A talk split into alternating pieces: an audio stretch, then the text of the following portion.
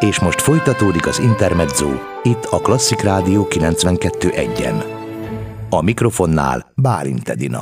Ez az Intermezzo minden negyedik címmel a Manna Produkció jövő hétfőn mutatja be a Radnóti Tesla laborban Csábi Anna rendezését a perinatális veszteségekről. A vonalban a rendezőnő Csábi Anna, szervusz, szeretettel köszöntelek. Szia, üdvözlök mindenkit! Nehéz téma. Úgy gondolom, hogy a darab sem lehet könnyed. Perinatális veszteségekről van szó. Igen, hát nem mondanám könnyednek, de azért igyekeztünk nem sötétre fogalmazni az egészet, szóval humorral ellensúlyozzuk, amit csak tudunk, mert azért olyan abszurditásai vannak ezeknek a szituációknak, amit meg lehet feketén, ilyen fekete humorral fogalmazni, sőt, igazából pozitív részei is vannak, nem is egy. Miért volt szükség a, a humorra? Például azért, hogy azt is szemléltessük, hogy hogyan lehet tovább lépni. Valahogy én abból indultam ki, hogy, hogy a betélések azok hozzátartoznak a gyerekszüléshez, vagy a gyerekvállaláshoz. Arra gondolsz, hogy ha egy nő mondjuk többször elvetél az élete során, míg nem aztán születik egy babája, akkor ez a néhány vetélés hozzájárult ahhoz, hogy neki gyermeke legyen? Ilyen összefüggésre gondoltál? akár így is mondhatjuk, de alapvetően csak a biológiából indulok ki, hogy nem véletlenül alakult ez így. Az egyetfejlődés során ez hozzátartozik a, akár a genetikai problémák kiszűréséhez, vagy ki tudja, a lelki oldala is lehet, ami akár hormonális dolgokkal összefügg. Úgyhogy ezt nem nagyon tudjuk mi megmagyarázni, még orvosilag sem mondható meg mindig pontosan, hogy miért végződik vetéléssel egy terhesség.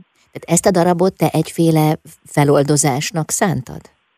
Hát nem is tudom, ezt kicsit erős mondani, nyilván ez is benne van a céljába az előadásnak, bár én próbálom elkerülni azt, hogy üzenete legyen egy előadásnak, valahogy én nem hiszek ebben, egyszerűen csak problémákat igyekszem megfogalmazni, problémákról beszélni, ez pont egy olyan probléma, amiről keveset beszélnek, és azt hiszem, hogy az ilyenekről a legfontosabb, hogy valaki vegye a bátr, bátorságot és megnyilatkozzon. Úgyhogy tulajdonképpen ezért jött létre a, a, a tabunak a ledöntésére, vagy, vagy hogy elkezdjük felpiszkálni ezeket a dolgokat, hogy lehessen erről beszélni. A saját gyűjtésedből írt szövegek alapján írtad meg ezt a darabot. Ez konkrétan mit jelent, hogy a barátnőiddel beszélgettél, ismerőseiddel, az ő veszteségeiket, fájdalmaikat írtad meg? Igen, kicsi körből indult el az egész, és egyre nagyobb és nagyobb lett, és egy idő után már kifejezetten kérdezgettem is embereket, hogy volt-e ilyen élményük. Olyan is volt, hogy először letagadták, aztán később, amikor én már erről többször beszéltem, akár a saját ö, megtörtént esetemről, vagy akár az előadás tervemről, akkor egy idő után mégiscsak előhozakodtak vele, hogy egyébként volt nagyon sok ilyen példám. Nem ritka jelenségről van szó, hiszen ma Magyarországon minden negyedik nő érintett, illetve küzd meg ezzel a helyzettel és a gyászsal. Innen a darab címe? Minden negyedik? Igen, igen. Mondjuk ez a minden negyedik, ez azért egy kicsit olyan szám, ami most mi az, hogy egy negyed, pontosan 25 százalék, vagy, vagy 21, vagy 30, azért ez egy tágabb, vagy hát minden negyedik azért nem annyira pontos. Orvosilag nem is lehetne megmondani, hogy mennyire, nem, nem lehetne egy pontos számot mondani, hiszen, hiszen van, amelyik terhesség úgy megy el, hogy nem is tudnak róla. Uh-huh. Aztán ebben mi az előadásba belevettük egyébként az abortuszt is. Tehát számomra ugyanez a kategória volt, amikor egy gyerek nem születik meg. Teljesen mindegy, hogy a szülő dönt arról, hogy az életkörülményei nem engedik meg, vagy maga a természet, ez ugyanolyan súlyos trauma az anyukának, főleg, főleg az abortusz talán bizonyos szempontból az még megterhelőbb, mert ugye egész életében bűntudat fogja sújtani ezt az illetőt. Vagy ha nincs bűntudata, akkor meg rossz embernek érzi magát. Rengeteg verziója van ennek a dolognak. És akkor ugyanott vagyunk a bűntudatnál, ha rossz embernek érzi magát. Igen, és egyébként a, a, a vetélők is gyakran bűntudatot éreznek, tehát a saját hibájuknak érzik. Akkor ott van az a speciális helyzet is, amikor az anyuka kéri a megszakítást, vagy hát mondjuk a kéri orvosi javaslatra történik, de hivatalosan jogilag ott az anyuka kéri, meg az anyukának kell döntenie. És akkor anyukákról beszélünk, miközben ugye a nőnek fölmerül az is, hogy egyáltalán ő anya-e, hogyha még nincsen másik gyereke, hogy akkor ő most milyen két világ közé reked. És kinek az aspektusából írtad meg ezt a darabot? A meg nem született gyerek aspektusából, vagy az anya, vagy, vagy valahogy minden jelen van? Az anyukák, az anyukák aspektusából egyértelműen. De próbáltunk gondolni az apukákra is. Apukákra? Megszakadt a vonal egy pillanatra. Igen, most hallatszik? Most igen. Az apukákra is igyekeztünk gondolni, nyilván nem olyan aktívan, vagy nehezebb. Velük nem interjúztam kifejezetten, de azért egy-kettővel sikerült beszélnem. Mert ugye az apuka is ugyanúgy érintett, tehát ő is gyászol, sőt gyakran még nehezebb helyzetben van, mert ő fizikailag nem éli meg ezt az egészet, és valahol a feloldozás is nehezebb. Így, vagy valahol kilépnie is nehezebb, akkor a, a környezet még kevésbé fogadja el az ő gyászát, vagy egyáltalán föl sem merül, hogy neki ez, ez milyen megviselő, hiszen nem az ő testében alakult ez a dolog, úgyhogy sok szempontból szerintem az apukáknak még nehezebb ezt az egészet feldolgozni, miközben támogatniuk kellene, vagy azt várja el a környezet, hogy támogassák a párjukat, feleségüket. Közben és, ők is nagyon, igen, nagyon nehéz nekik, hiszen ugyanolyan gyászolók, mint az anya. Uh-huh. Anna, köszönöm szépen, folytatjuk a beszélgetést. Itt az Intermedzóban a Minden negyedik című darabról, amelyet a Radnóti Tesla laborban lehet majd megnézni. Csábi Anna, a darab rendezője. A Minden negyedik című előadást jövő hétfőn mutatják be Csábi Anna rendezésében a Radnóti Tesla laborban, a vonalban Csábi Anna, a darab rendezője. Az előadásban fontos szerepet játszik a mozgás, a zene, és ahogy az előbb említetted, a humor is. A valós történetek mellett Borbé Szilárd verse is elhangzik. A mozgást Bodor Johanna tervezte. Milyen szerepe van a mozgásnak ebben az előadásban? Inkább színpadi mozgásnak mondanám, tehát ne koreográfiákat képzeljünk el.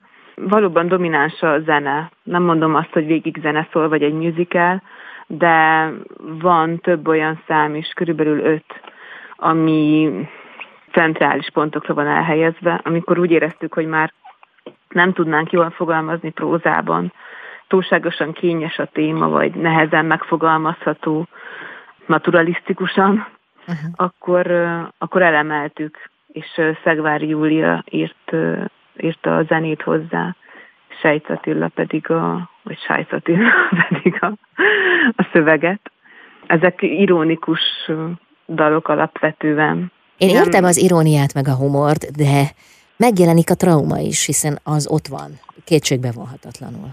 Mm, igen, persze, de a traumát ezt mindenki tudja, és mindenki érzi, és mindenki hordozza, úgyhogy fölösleges ezt kifogalmazni. Uh-huh. Minden más eszközt kell bevetni arra, hogy a, hogy a trauma az, az a háttérben megszülessen.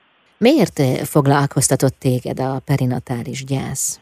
Azért, mert nekem is voltak vetéréseim, és úgy éreztem, hogy, hogy nem tudok erről kommunikálni, vagyis én tudtam volna, csak egyszerűen nem fogadta be a környezetem.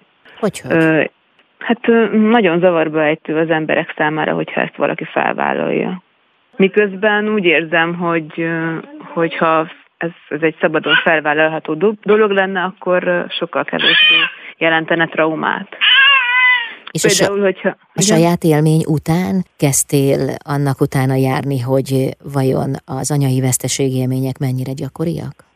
Igen, először még nem tudatosan vagy nem előadást kerestem, hanem ahogyan én ezt felvállaltam, mert én általában felvállalom a problémáimat, vagy nincsenek titkaim, és amikor ezt felvállaltam, akkor egyre több ember coming out hogy jaj, neki is volt. És akkor ez engem nagyon meglepett, mert úgy éreztem, hogy ha én ezt tudom, hogy ez már-már egy természetes dolog, akkor, akkor ezt lehet, hogy nem is éltem volna meg akkor a traumaként, vagy jobban felkészültem volna, vagy könnyebben elfogadtam volna, nem éreztem volna magamat akkor a selejtnek. És úgy gondolom, hogy ugyanez van az abortusz terén, hogyha, hogyha a sorstársak tudnák, hogy milyen sokan vannak, milyen sokan voltak olyan helyzetben, amikor úgy döntötték, hogy úgy döntöttek, hogy nem tudják megtartani a magzatukat, akkor azt hiszem, hogy számukra is ez egy elfogadhatóbb helyzet lenne. Különös az abortusszal, annyira sok emberrel megtörténik, és annyira sok örökre magába tartja, és még a családtagjainak sem mondja el, hogy ez valami olyan súlyos teher, és olyan súlyos bélyeg az emberen, hogy ugye aki felvállalja, annak számára a bélyeg, aki pedig nem, nem vállalja fel, az, az képtelen ezt kibeszélni. És egyedül marad a traumájával? Abszolút. Ez nagyon jellemző, különösen, a, különösen a, a, az abortuszos nőkre, de egyébként a, a vetélőkre is. Mitől ilyen tabu ez a téma? Miközben valóban nagyon sok érintett van. Hát ugye egy, egy potenciális emberi lény életéről döntünk, hogyha az abortuszt választjuk. Ez egy nagyon-nagyon súlyos döntés, és ugye ez egy komoly jogi kérdés, hogy mikortól tekinthetünk valakit embernek.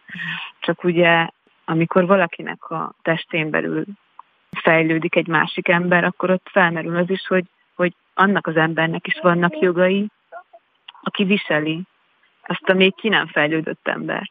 Viszont ő már ki van fejlődve, és ő neki már az életét valahogyan előre kell vinnie.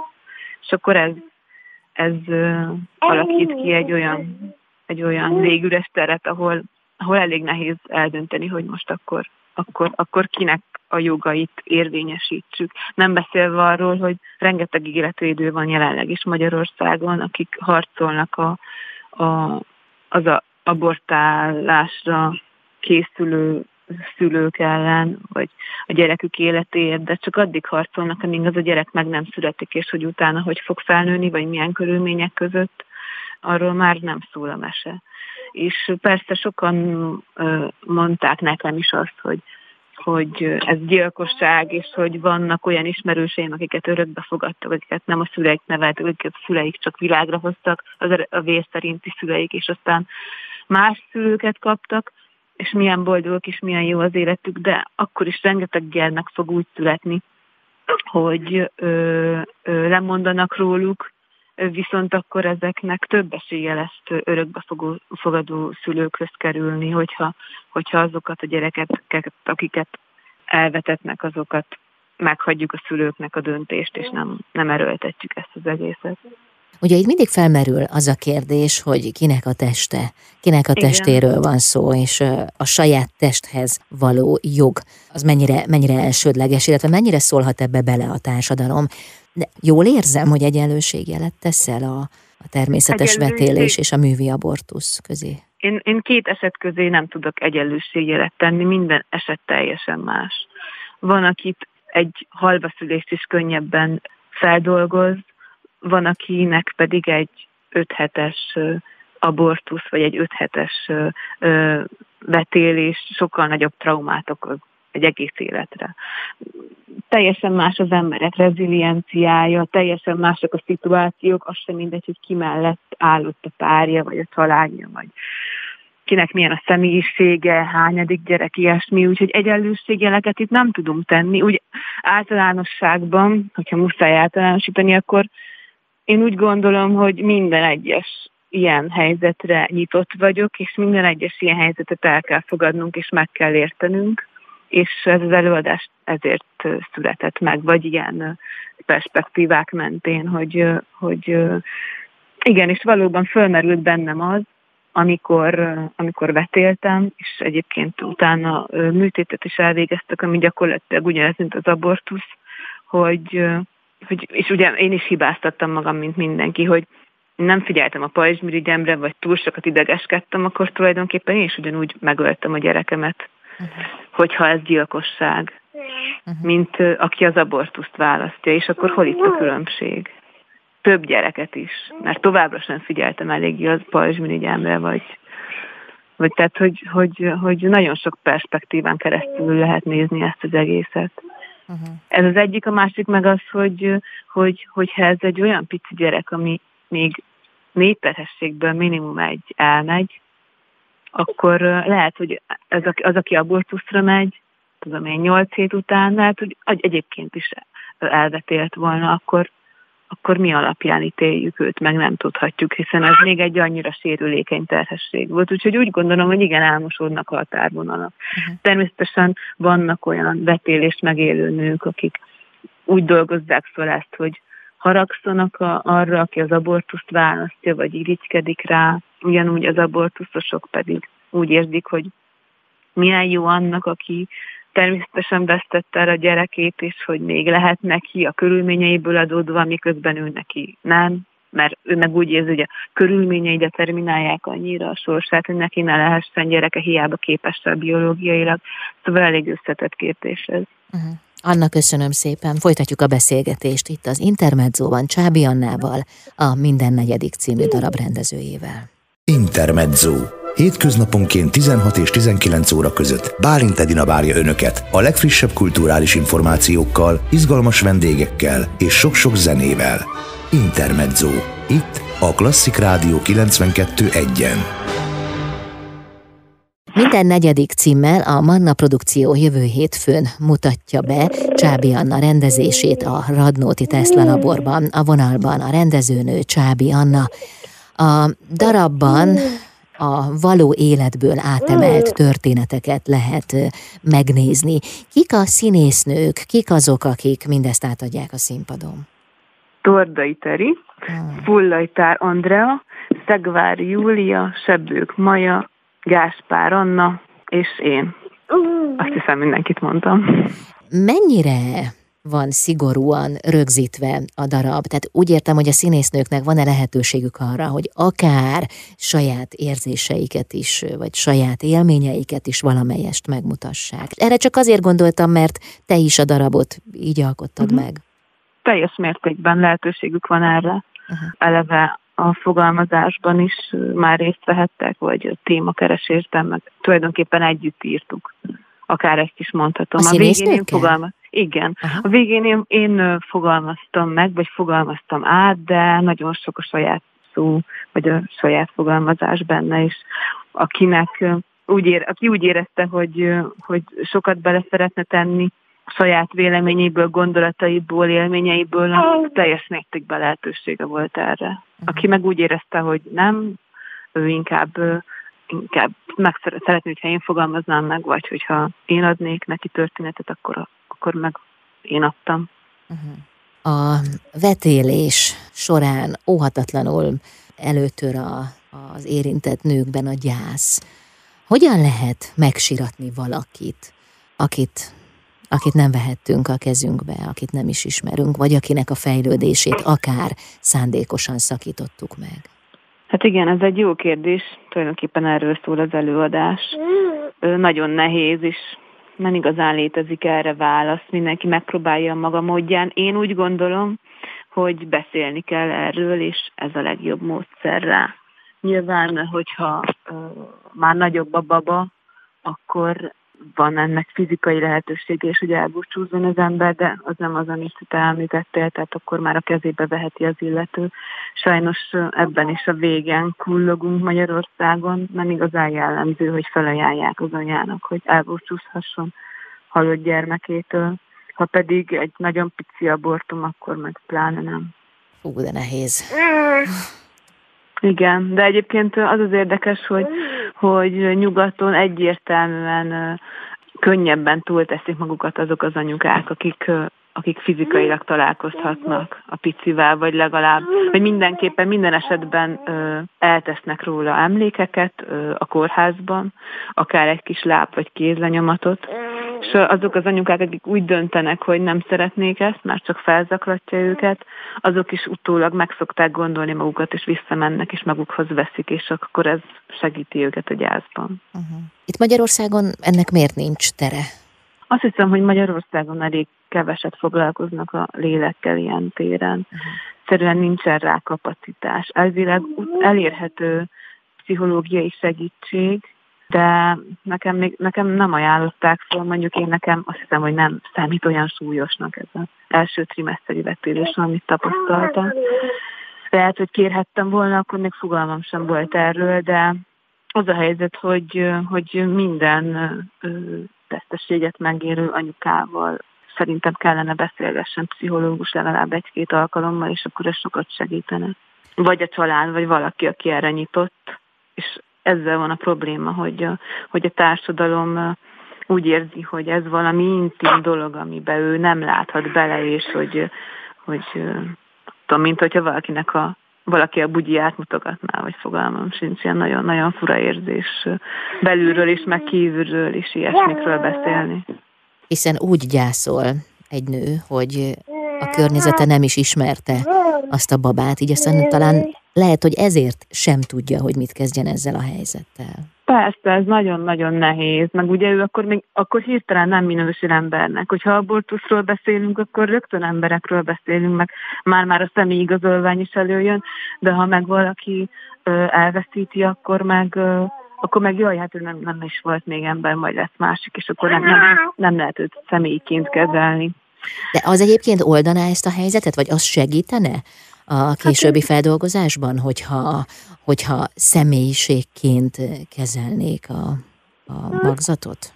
Erre én pontos választ nem tudok adni, mert ugye mindenkinél más. Uh-huh úgy gondolom, hogy sok embernél segítene ez. Kifejezetten sok emberrel beszélgettem, aki ezt hiányolta, hogy ő rá egy személyként tekintsünk, akit ő minden évben meggyászol azóta is, nem beszél róla, hát ezt megteheti, hát ezt megteheti ő maga.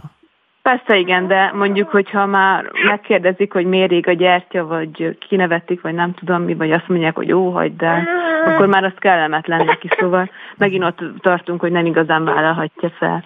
De persze van olyan is, én inkább azok közé tartozom, akik, egy, akik ebbe, akik úgy nyugtatták meg magukat, vagy hogy úgy kerültek ezzel rendbe, hogy ezt egy biológiai normának tekintik, és én nem, én nem gondolok rájuk úgy, mint hogyha ők emberek lettek volna valahogy számomra. Ők egy ilyen felkészülés volt a, voltak a, a később megszülető gyerekemre. És nem lehet, hogy csak azért gondolsz így rájuk, mert így könnyebb elviselni de, a veszteséget? De persze, hm. persze. Azt hiszem, hogy nekem így könnyebb, hogy ők, ők egy ilyen felkészülés voltak, hogy akkor én nem voltam a, a, se érzelmi toppon, se körülmények szintjén, se semmilyen tekintetben, és akkor én ezt így megmagyaráztam magamnak. De én, én ezt így ki tudtam beszélni, én ezzel tudtam mit kezdeni, viszont sokak, sokak nem. És nekik és, próbálsz meg segíteni. Igen, igen, igen. Én, én például úgy érzem, hogy teljes mértékben túl vagyok a gyászomon, vagy, vagy számomra ez már a múlt. És... Hát ez a darab is lehetett egyfajta terápia, igen, Egyrészt, az volt, másrészt az hát hallom, hogy azért a, a felkészülés után történt, van, van eredmény, hiszen halljuk a, a babát, aki ott gagyog a háttérben, és már alig hagy téged beszélni. Igen, igen, most már vált az interjú főszereplőjévé. Persze, így könnyű, innen könnyű túl lenni a gyászon, hogyha van az embernek egy csodálatos gyereke. Sajnos ez nem mindenkinek adatik meg, és rájuk is kell gondolni.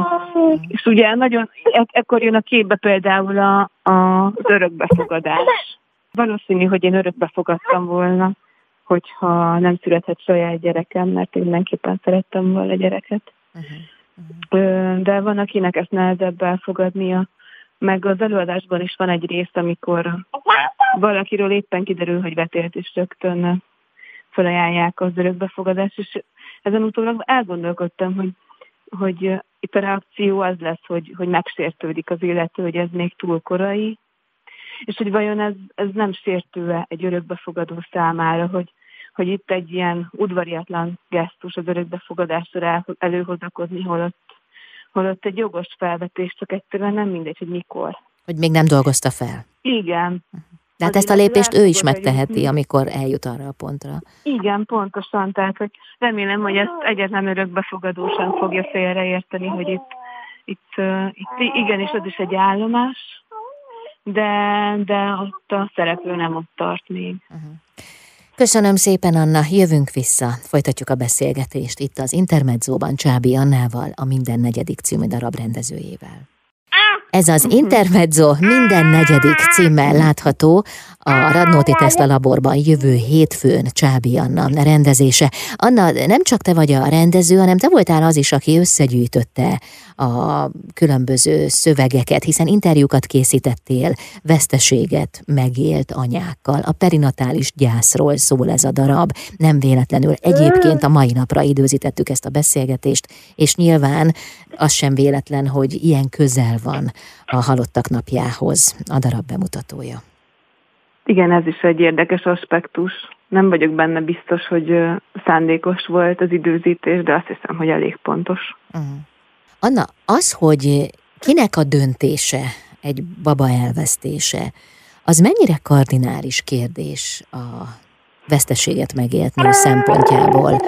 Arra gondolok, hogy spontán betélés miatt történt mindez, vagy pedig művi abortuszról van szó, amely a nő saját döntése.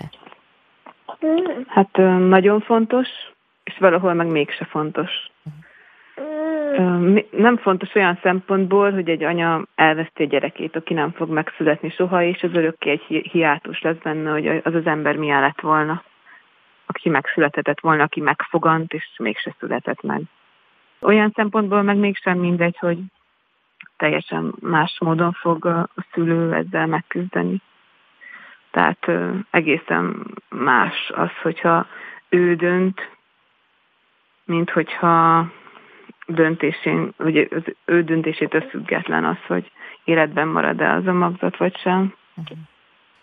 A darab a Manna produkció támogatásával jött létre. Gáspár Annával hogyan találkoztál? Hogyan találtatok egymásra? Találkozások pályázaton 2019-ben pályáztam egy előadásra, az utolsó játék címmel valósítottuk meg, és ott volt produkciós vezető, és akkor találtunk egymásra. Vagyis nem tudom, hogy nem egyből találtunk egymásra, úgy érzem, hanem amikor, amikor bemutattuk az előadást, akkor éreztem rajta először, hogy ez neki tényleg őszintén tetszett, és meghatódott rajta, és akkor, akkor valahogy éreztem, hogy, hogy történt valami köztünk, és akkor azóta ő az első, aki, akinek szólok, hogyha valami ilyen komolyabb, fontosabb témát szeretnék. Az utolsó tűzijáték című előadás is érintette az anyaság témáját. Igen, nyilván, mert mindig azzal foglalkozom, ami számomra éppen aktuális. És hát, Gondolom, amint azt halljuk, számomra az anyaság témaköre most igencsak aktuális. Hát igen, alkotóként mi másból főzzünk, mint ami itthon van. Mennyi idős a pici, azt lehet tudni? Egy éves elmúlt. Gratulálok. Köszönöm szépen. És uh, akkor, amikor az utolsó tűzi játék született, akkor még csak tervben volt, illetve akkor még az, azon a dilemmán uh, örlődtem, hogy uh, ilyen munka mellett, ami inkább hivatás, mint munka, uh, etikus a gyereket vállalni. És akkor ezt járja körül ez az előadás. Hát akkor valahol ő is benne van ebben a darabban. Abszolút, abszolút. Sőt, ez alatt fogant meg aztán az első gyerekem, de ő nem maradt meg, mikor azt próbáltuk. Uh-huh. Úgyhogy azt hiszem már döntöttem közben. Bármilyen sötétnek is próbálom bemutatni a, a művészek gyermekeinek életét és sorsát, de mégiscsak úgy döntöttem, hogy, hogy én ezt bevállalom. Szegényű nem dönthetett, ő, ő vele csak megtörtént. Anna, az előbb szó volt róla, hogy a mozgást Bodor Johanna tervezte. Igen, nagyon jó volt vele dolgozni. Most az, hogy a színlapon kinek hova van írva a neve, az, az azért egy kicsit pontatlan, mert mindenki mindenben részt vesz, igyekezett. Tehát Johanna fényektől elkezdve mindenben segített. Volt egy pont, amikor már megszületett a baba, és még nagyon pici volt, és úgy próbáltam, és úgy éreztem, hogy, hogy, hogy hullámok összecsapnak a fejem felett, és akkor például csomó rendezői dologban is segített, külső szem volt. De ez egyébként mindenkire igaz, mint ahogy a szövegben is részt vettek a lányok, az ötletelésben, mindenféle alkotói feladatban mindenki részt vehetett. A perinatális veszteségnél talán az egyik kardinális kérdés az, hogy az ember fejében az a gondolat pörög, hogy miért történik mindez. Most az merült fel bennem, hogy talán akkor van vége a gyásznak, akkor történik meg a valós elengedés, hogyha, hogyha ez a kérdés, ez már nincs jelen, ha az ember ezt valahogy elfogadja, vagy mikor történik meg ez? Hát elképzelhető, ez, ez egy jó felvetés, de valószínű, hogy mindenkinél máshogy történik ez meg. Van, akinél ez segít, valakinél más. Van, akinél az segít, hogy új fókusz talál az élete, van, akinek az segít, hogyha új gyereke születik, vagy megszületik egy gyereke, van, akinél az segít, hogyha teljesen félre tudja tenni ezt a gyerekvállalás dolgot, vagy el tudja ezt felejteni, vagy, vagy új hobbit talál, vagy szembenéz vele, vagy nem tudom, végtelen lehetőség és a megoldás csak az a fontos, hogy mindenki találja meg valahogy, és oldja fel magában ezt a, ezt a gátot. Kiknek szól ez a darab, kiknek ajánlod? Én úgy gondolom, hogy mindenki valamilyen formában érintett, úgyhogy bárkinek bátran ajánlom. Uh-huh. Egy kompakt színházi előadás, ami szerintem abszolút behúz. Őszintén mondom, hogy rengeteget lehet rajta nevetni is. Amit az ember alapjáraton nem vár egy ilyen darabtól. Nem, de valahogy az én alkotói stílusomhoz ez hozzátartozik, hogy a, a humor az mindig jelen van. Akár egy antigonéről beszélünk, akár bármiről. Humor az kell ahhoz, hogy az ember túléljen, ahhoz, hogy meg tudjon fogalmazni dolgokat, hogy egy kicsit túljusson a realitáson humor nélkül el sem tudom képzelni az életet, és nagyon-nagyon fontos. Aztán egy előadásban meg pláne, hogy legyen tempója, humoros legyen, ne legyen túl hosszú, ne untassuk a közönséget, őszinte legyen.